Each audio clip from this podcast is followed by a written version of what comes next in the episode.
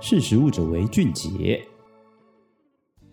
你好，这里是识食物者为俊杰，我是俊杰，对，就是那个俊杰。今天要跟各位谈的内容是，这些年来哦，竹炭面包、竹炭花生、竹炭冰淇淋，一大堆那一种黑噜噜的竹炭食品哦，我相信你一定肯定也品尝过。那一直以来呢，被视为养生夯品的竹炭食品哦，甚至也有厂商标榜它们可以吸附人体内的有害毒素，提升头发和皮肤的健康、牙齿变白等功效。但是呢，你知道吗？美国的食品药品监督管理局就是 FDA，它是禁止将活性炭还有碳粉作为颜色添加剂来使用。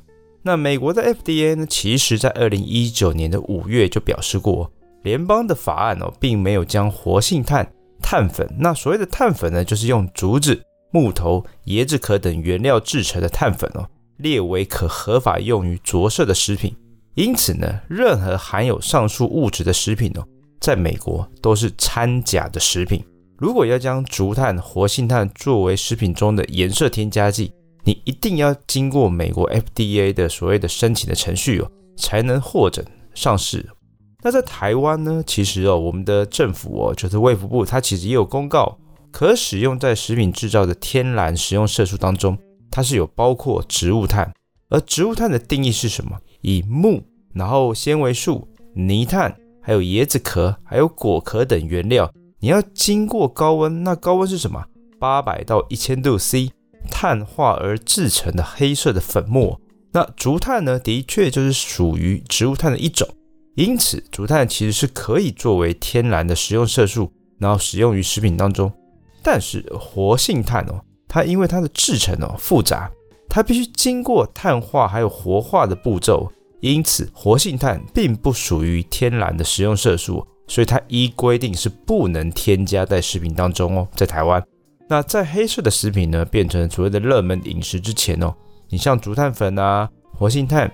一直都是什么排毒爱好者他们所推崇的，而且众所皆知，活性炭或者是竹炭，它其实都有吸附杂质的功能哦。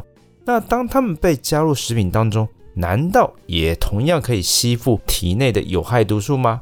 事实上哦，活性炭哦，其实哦真的有被作为医疗的用途哦，但是它主要用于治疗药物中毒的患者哦。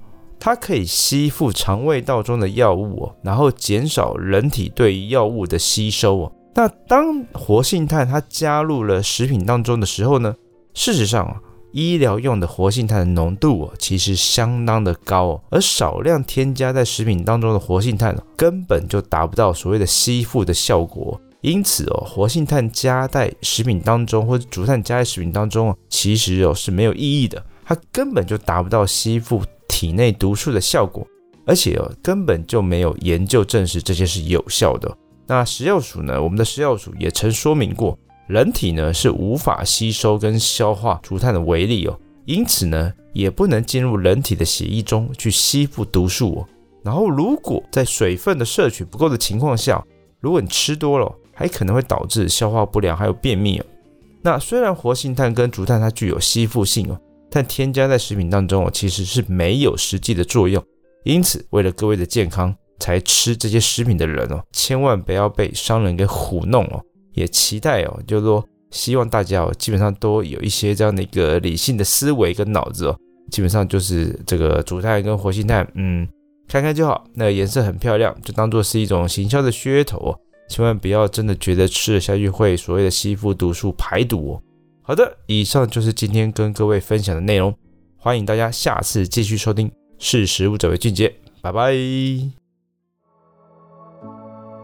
识食物者为俊杰。